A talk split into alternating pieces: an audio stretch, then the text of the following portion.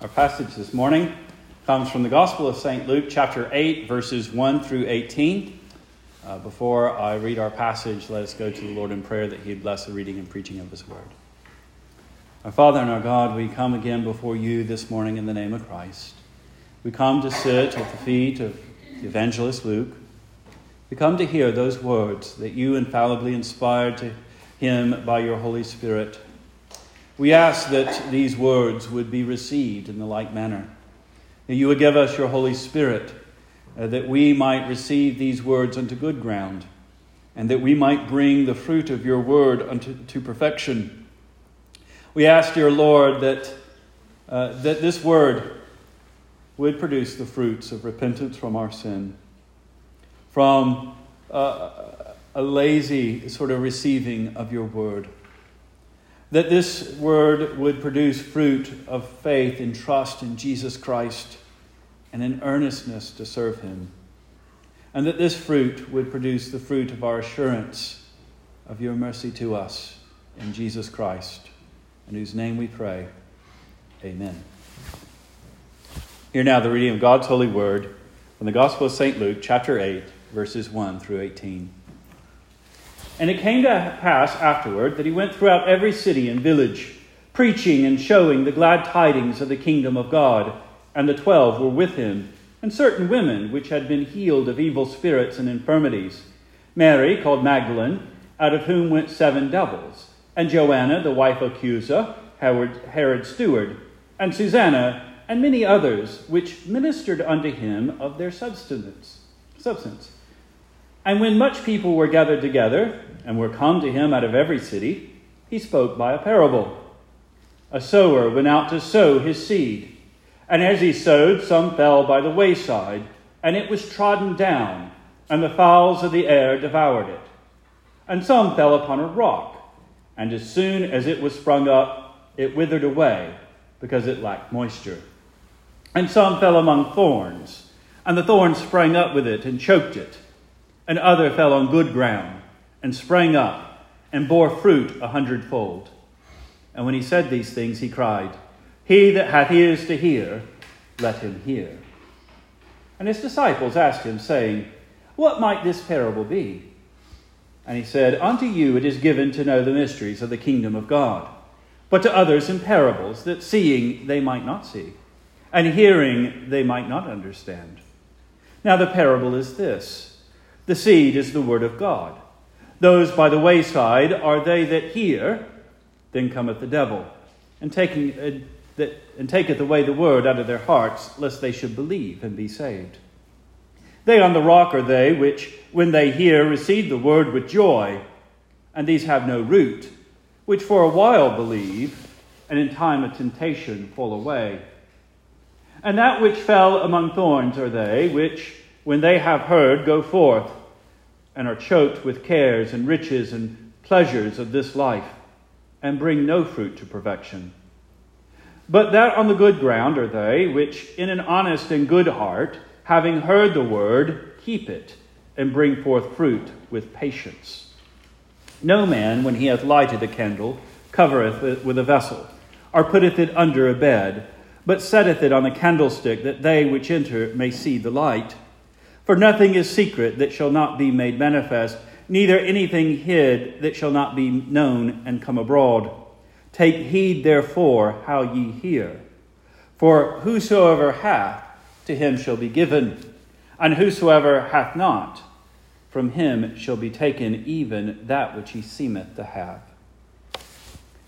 The grass withers and the flower fades, but the word of our Lord abides forever, and his people said, Amen.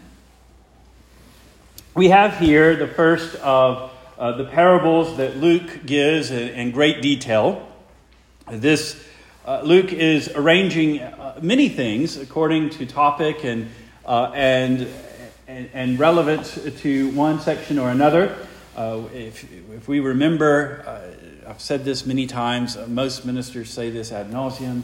Uh, the the chapter and verse divisions are of later date.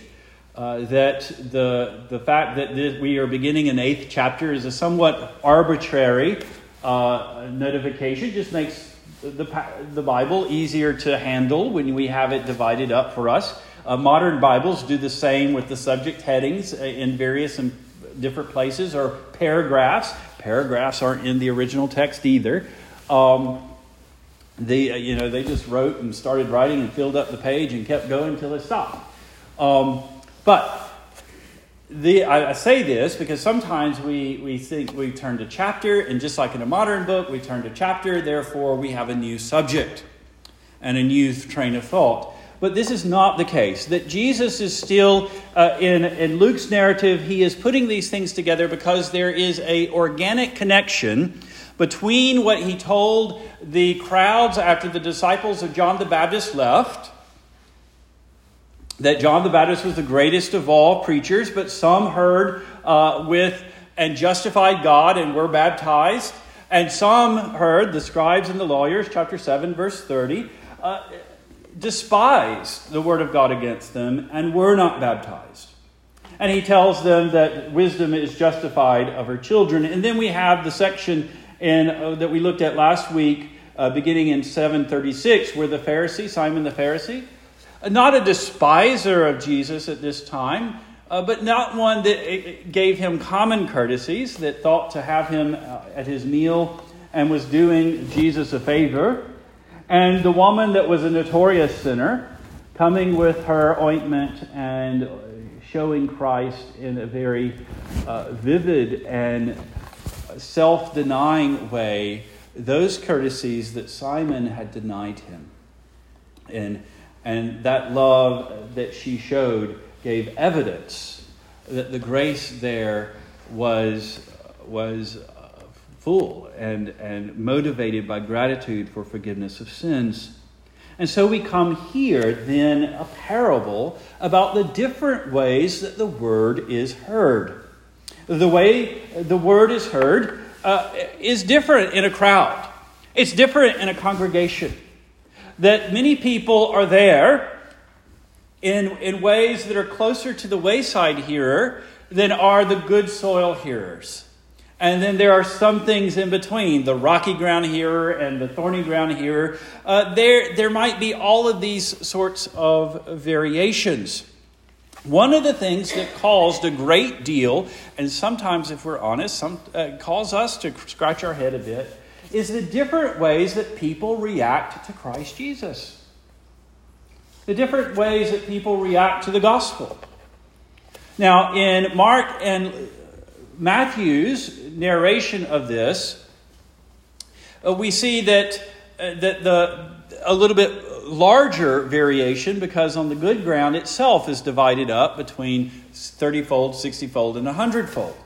Uh, Luke, this doesn't suit Luke's purpose, not that he changes the parable in any real way, uh, but he is focusing on uh, and telling this with a particular point to underline. Uh, and and that is the necessity of fruitfulness, and the fruitfulness is therefore indicative of the way the word was heard in the first place. That the division is not necessarily, as one might look at the previous uh, narration, the difference between the sinner woman, the woman of ill repute, who was nevertheless grateful and and and showed her love to Jesus Christ, and Simon the Pharisee, the the, the wealthy one. And we get this in chapter seven, verse twenty-nine and twenty-eight. The, the, the common people and the publicans, you know, they were the ones that justified God. They knew their need of him. They were baptized for repentance of sins. The Pharisees and the lawyers were self-satisfied and didn't believe God's condemnation of them and were not baptized. So one could look at this, and many people, particularly in the twentieth century, when we've had this idea that economics explains everything, that here is some sort of a class struggle. That the, the wealthy rejected Christ. He's speaking against the wealthy, and he's speaking for the poor. Now, it is true that the poor have less delusions about their need and are, as Jesus himself will say, more open to the kingdom of heaven, and that the wealthy have many obstacles, and were it not for the grace of God, it would be impossible for them to enter into the kingdom of heaven. And yet it's important that we note that this section here is prefaced by a note of those that followed Jesus. And these were not uh, unremarkable women. You had the woman of ill repute previously, but that was not the only type of woman that followed Jesus around. That you had uh, Mary Magdalene, who was delivered of evil spirits, but of a woman of substance to, to substance to help out and fund the ministry of Jesus Christ.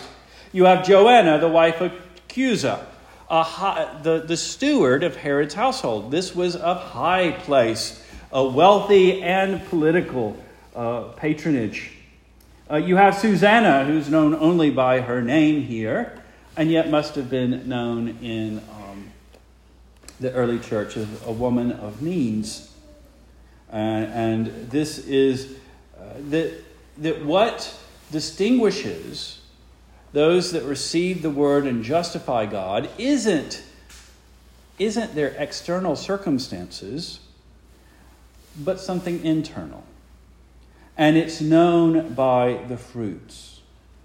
The word is received differently by different hearts. That is the uh, that is the point of the parable. When he says the parable, he gives the key to its interpretation in the, the loud cry that he gives at the end in verse eight. He that hath ears to hear, let him hear. By saying this, he's declaring plainly that there are some that are hearing that are not hearing with ears. And his disciples are curious, and they ask him about it in verse nine. And, uh, and this, these disciples are maybe more than the apostles, the twelve, that uh, that he's he's bringing to himself those that are going deeper into what he has said, and he's opening it unto them. Unto you it is given to know the mysteries of the kingdom of God, but to other in parables, that seeing they may not see, and hearing they may not understand. Now this seems to be a bit harsh to us, but we need to understand that this is the language of judgment. He is quoting uh, Isaiah chapter six. And if you look in Isaiah chapter six, Isaiah chapter six is the call of Isaiah uh, to the, the work of the prophet. Uh, in verse, in the first verses, you have that vision in the, the temple of the seraphim that are declaring, holy, holy, holy uh, unto the Lord of hosts. And uh, the Lord in verse eight says, whom shall I send and who will go for us? And Isaiah, having been purified by the coal, says, here I am I, send me. And this is what he told Isaiah. Go and tell this people, hear ye indeed, but understand not. And see ye indeed, but perceive not. Make the heart of this people fat, and make their ears heavy, and shut their eyes, lest they see with their eyes, and hear with their ears, and understand with their heart, and convert and be healed. Not to say that the Lord wasn't warning them and warning them in good measure and warning them in mercy. But there was a judgment that these are people that shouldn't have had a prophet necessary to come unto them. They had the law of God. They had the ministry. They had the, the Levites and the priests to teach the people. They had the king that was supposed to read the law of God and to know it and to make sure that it was upheld. That the judges and the elders in every town were to uphold the will of God, and yet they refuse to hear. And so when he sends a prophet amongst them, they do not hear. This is the pattern throughout the Old Testament. The Old Testament, we, we forget sometimes. We focus on the, the faithfulness of the people that are at the center of the narration or at the center of the prophecy. And we forget that these are people that were despised in their own day more often than not. That uh, the, the Bible's message to the kingdom of God is you are sinning and you are going astray and you are incurring my wrath. Fact, this is what Paul brings in in Romans chapter three when he summarizes the teaching of Scripture, the teaching of the Old Testament. And it's all you're a bunch of wicked people going to hell. Romans three ten through whatever. And, and he tells us that this is intentional, that we all might know that we have nothing to stand upon except God's grace. This is given... Though this this differentiate is given to to punish the the wicked heart, God often punishes sin by handing us over to this sin. If you're stubborn and don't want to hear, well, then I'm going to teach you in a way that you won't hear unless you give uh, heed to it. In Second Corinthians chapter four, verses three through five, Paul writes, "If our gospel be hid, it is hid to them that are lost, and whom the God of this world hath blinded the minds of them which believe not, lest the light of the gospel, glorious gospel of Christ, who is the image of God, should shine unto them. For we preach not ourselves, but Christ Jesus the Lord, and ourselves servants for Christ's sake." Uh, we preach Christ, and if they can't see Christ, it's because they will refuse it. But it's also given in parables, that the world, that it might be evident who has received the glorious mercy. Note the language of Jesus. He's not commending those that hear, those his disciples who are curious, for their own ingenuity and their own spiritual insight. He says unto them in verse ten, "To you it is given to know the mysteries of the kingdom of heaven." Uh, to you, it is a grace. To you, uh, you have received much. Therefore, love much would be part of the implication from the previous passage. Like, uh, again, as I mentioned before, uh, in verse twenty-nine of chapter seven, and all the people that heard the public, uh, excuse me, and all the people that heard and the publicans justified God, being baptized with the baptism of John. But the Pharisees and lawyers rejected the counsel of God against themselves, being not baptized of him.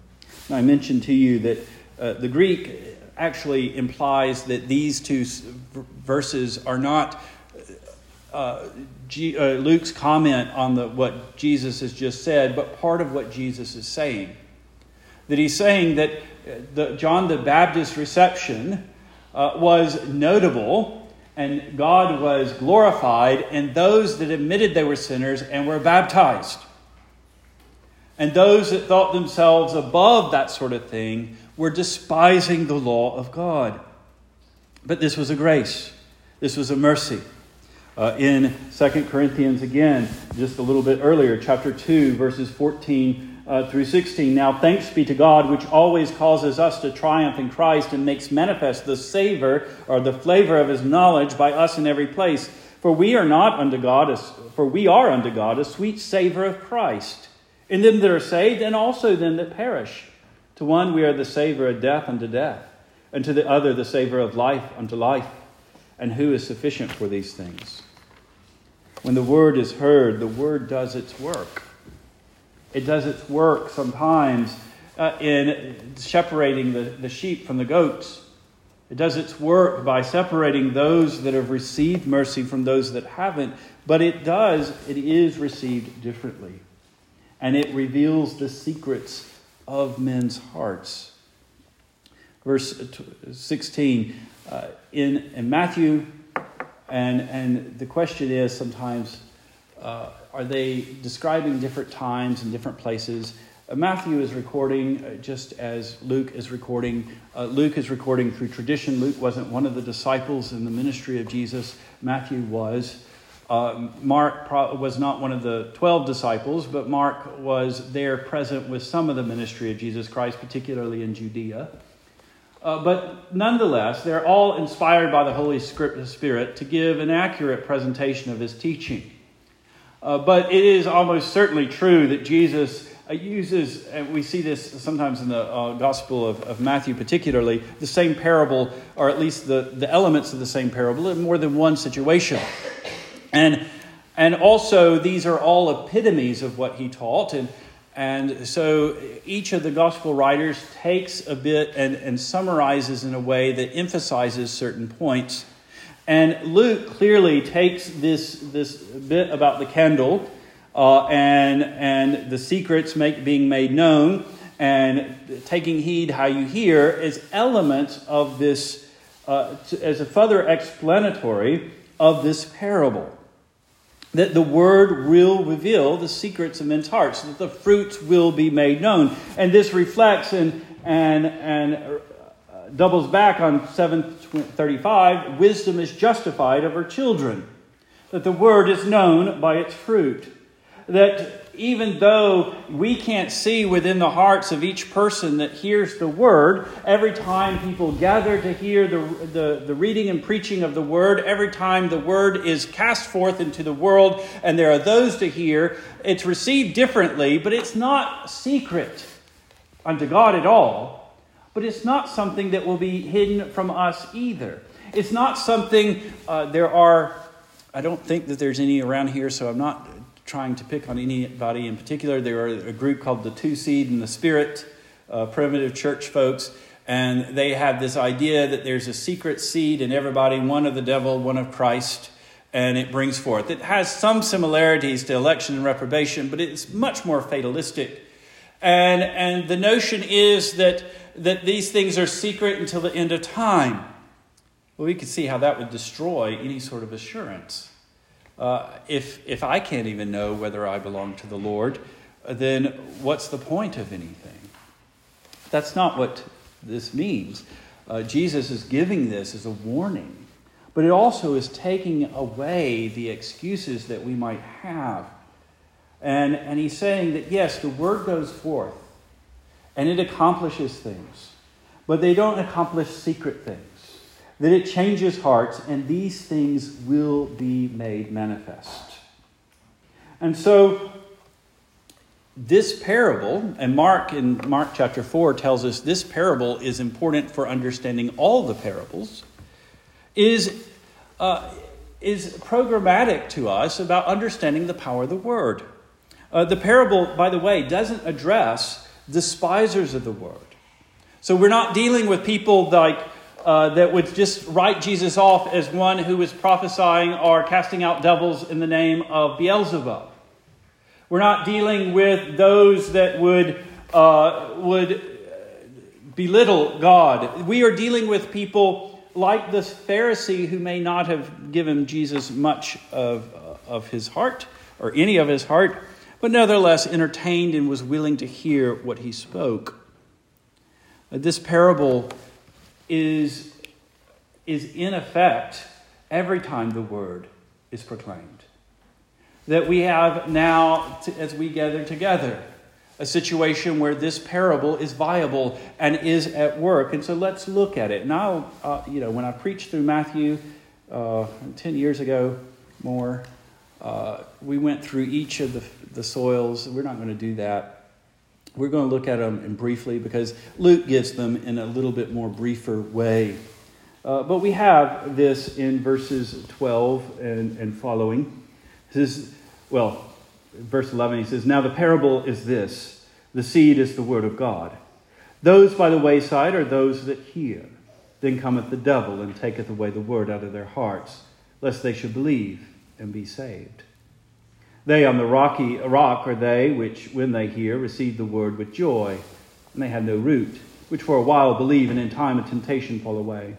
And they which fell among thorns are they which, when they have heard, go forth, and are choked with cares and riches and pleasures of life, and bring no fruit to perfection. But that on the good ground are they which, in an honest and good heart, having heard the word, keep it, and bring forth fruit with patience."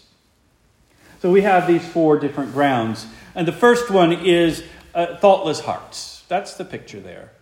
Uh, the ground is, you know, when you see the pictures of a dirt road and you have the two tracks on the road, because we, we, we deal with wheeled vehicles uh, for a long, long time now. And those that packed, packed, packed heavy, and no grass grows there. No seed can, to, can gain soil there. And uh, e- any seed that would be there would be easy pickings for the birds. That's the picture. The picture is one that is ugh, terribly common. And Jesus says these thoughtless hearers, what they end up doing is feeding the devil their salvation. The word is there, and they have no real uh, concern for it. They've heard it, because these are not despisers of the word. They sat through a sermon. They, they went to Jesus to hear him, but they walked out, and that was their hour spent or whatever. And it just sits there. And the devil is free to go and, and take it away, that it might never bear root, that it might never uh, grab hold of the person. Uh, it is a thoughtless sort of hearing of the word, a hard heart, if you will. But but understand, the picture is not, as I mentioned, not a despiser of the word. It's somebody like you or me that hears, but their mind is somewhere else completely. They hear, but they're not at all interested. They hear because this is what you're supposed to do. Don't really understand why this is what I'm supposed to do, but it's what I'm supposed to do, and so I'll do it.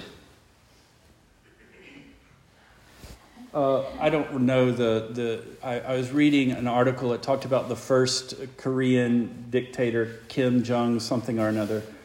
Uh, who was raised in a Christian family, uh, but his mother. He asked why they were coming to hear the sermon. She says, "I go here to rest,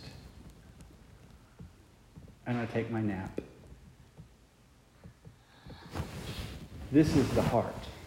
The devil comes and takes away uh, the seed that is sown. Then we have the son, sown upon the rock. Uh, Matthew calls it the rocky ground. What is meant is that which the bedrock comes right up to uh, the surface, and there might be a thin layer of dirt uh, for the seed to, to kind of sprout as it gets a little moisture. Uh, in the Matthew and uh, Mark's uh, account, the sun plays a bit more prominent role. It springs up, and the heat of the sun burns it up. Uh, Luke just uh, focuses on the fact that it has no roots, and then when troubles come, uh, that it, it flees away. The image here is, I mean, they do hear the word with joy. They they receive it. They've gone to the, the Billy Graham crusade, and their life is changed in, for a week or two. Because they're rootless hearers. And the faith that they seemingly have is as fleeting as their emotions. This is, this is clearly what Luke tells us. They on the rock are they which, when they hear, receive the word with joy, and they have no root, which for a while believe, in time of temptation or trial or trouble, they fall away. John tells us in First John two nineteen, they went out from us because they were not part of us. There is that which seems to be faith that is only temporary, that is, has its basis not in the eternal promises and the Word of God, but has its basis on the emotional hearing of it. The the I go to church to feel good. I go to church to catch the Spirit. And the Spirit isn't the Holy Spirit working conviction in our hearts. But it's that emotional cheerleading and and high, that that endorphins that we receive when we've been thrilled by something that is said. And of course, emotions are fleeting things. Good emotions are nevertheless fleeting things. And we do not build a life upon emotions. And we do not build the truth upon emotions. Jesus said, if you will follow me, deny yourself, take up your cross, and follow me. If we are going to build our faith upon emotions, we have to take into account the fact that our faith needs to be able to carry crosses. We need to be able to count the cost. It needs to be emotions that presently in our present world are repulsive. Our present world has no place for sorrow and shame and contrition.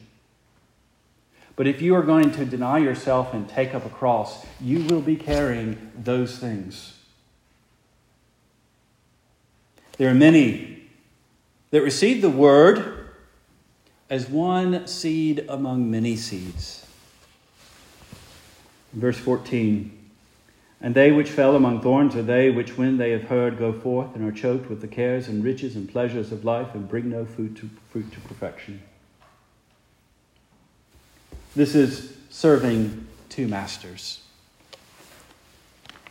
Matthew says, or excuse me, Luke says, or Jesus says, and it's quoted by Luke in chapter sixteen, verse thirteen and fifteen. says, "No servant can serve two masters, for either he will hate the one and love the other, or else he will hold to the one and despise the other. You shall cannot serve God and Mammon." The Pharisees also, who were covetous, heard all these things, and they derided him. And he said unto them, "Ye are the, are they which justify yourselves before men, but God knoweth your heart. For that which is highly esteemed amongst men is an abomination in the sight of God." That we think that we can fit our faith into a world of pleasure and consumerism and a world of, of distractions. We think we can uh, schedule our, our, our, our church going and our, our acts of piety, our alms giving in the midst of, of a S E C schedule or a, a hunting thing or a shopping thing or a T V guide thing. And we find ultimately that that the word is the thing that keeps getting sacrificed. That we let the word go instead of the pleasures go. John, in that same letter I mentioned earlier, First John chapter two, verses fifteen through seventeen, speaks to this. "Love not the word world, neither the things that are in the world. If any man love the world, the love of his Father is not in him. For that all that is in the world, the lust of the flesh or the desires of the body, the lust of the eyes and the pride of life is not of the Father, but is of the world. And the world passeth away, and the desires thereof. But he that doeth the will of God abideth forever."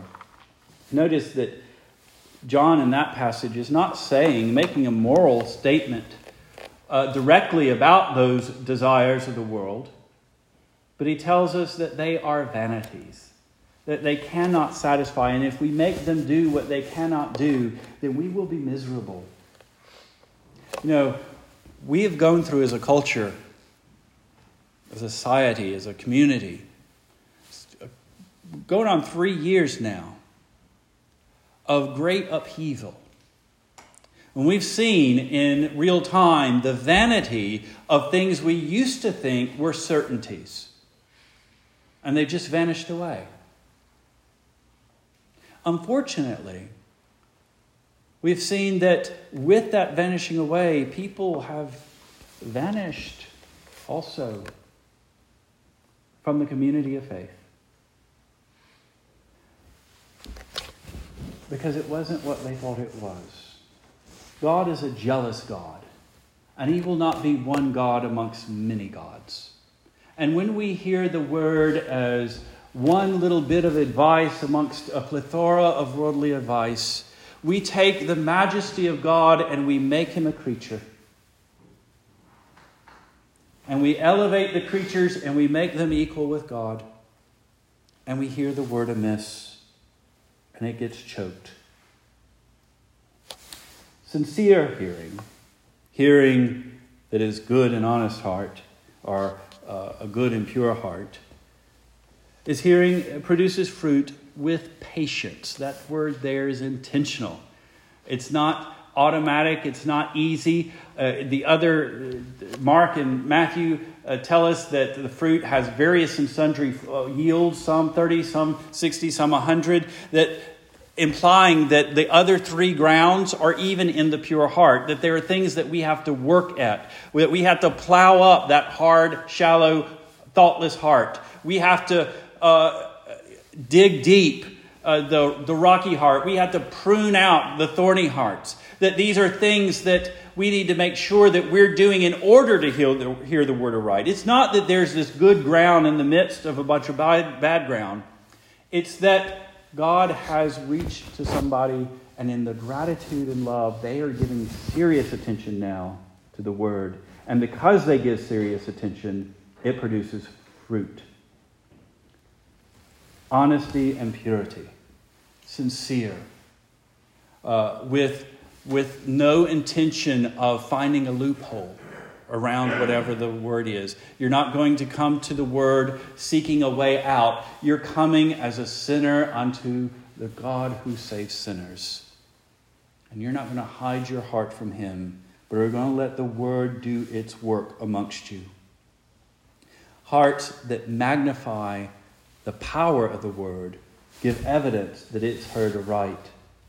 In chapter seven, verse forty-seven, Jesus says, of Simon, wherefore I say unto thee, Simon, her sins, which are many, are forgiven her, for she loved much. But then he turns to him and he says, but to whom little is forgiven, the same loveth little. You, Simon, have not loved me, and you have not known forgiveness. In the same way, your heart is not the heart that produces a hundredfold. Jesus tells us then to take heed, therefore, how you hear. Verse eighteen, for whosoever hath, to him shall be given, and whomsoever hath not, from him shall be taken even that which he seemeth to have. Jesus warns us to hear the word of right. He doesn't give this parable, by the way, that we might note intellectually that there are four types of hearers, or, or six types of hearers, perhaps, that there are good ground hearers and bad ground hearers and go away. He gives this parable that we might be warned. Just like the Ninevites in the day of Jonah. They weren't told that their city would be destroyed in forty days just so that they could know that what was coming to them. They were given that information, and Jonah knew this, that they might repent. And so Jesus warns us in this parable, he who has ears to hear, let him hear. Take heed, therefore, how ye hear. Many have a seeming grace that is no grace. Many come. Simon the Pharisee, I will put to you, seemed to be one of the supporters of Jesus Christ. After all, he invited him to eat with him. He wasn't one of those spreading rumors about him casting out devils by the power of Beelzebub. He wasn't there casting aspersions upon Jesus Christ. His doubts he kept to himself. But that was no grace. There are others that Jesus says in Matthew seven, twenty-one through thirty-one, there will be many at that day, Lord, Lord, did we not cast out devils in your name? Did we do not do mighty works in your name? Did we might did we not preach in your name? And he will say unto them, depart from me, you workers of iniquity, I never knew you. There will be many that are bearing no fruit that think they have the right of the fruit. But at the same time, even small graces, the common folk, the publican, the woman of ill repute, even small grace will flourish through perseverance and trial and produce and bring forth fruit unto perfection. So what we ought to do is to seek to hear with a good and honest heart. That requires humility. It requires a ready repentance. That when we are called sinners, we don't back up defensively, but we ask for forgiveness. It requires prayer, because you and I are not able to change our spots. It is the Holy Spirit that gives us new life. It is the Holy Spirit that gives us good and honest hearts. And so we must pray to receive that gift. It is given to you, says Jesus in verse ten, to know the mysteries of the kingdom of heaven. We must pray and ask to receive if we haven't. But we also remember that the harvest will be great. And Luke emphasizes this by getting rid of the, the various uh, folds of the fruit and just says, goes to the fullness. The fruit of the word ultimately and in its completion will be a hundredfold. This is the grace and the mercy of Jesus Christ to those that give attention to his word. Let's pray. Our Father and our God, we come before you this morning in the name of Christ, and we ask that you would cause this word to be planted deeply within our hearts, and that you would root out every distraction, that you would dig deep every shallow uh, rootlessness that we have, and that you would soften our hard hearts, that we might not go away forgetful, that we might not go away feeding Satan with the blessings that you have given to us, but that we might go bearing fruit to the glory of Jesus Christ, in whose name we pray. Amen.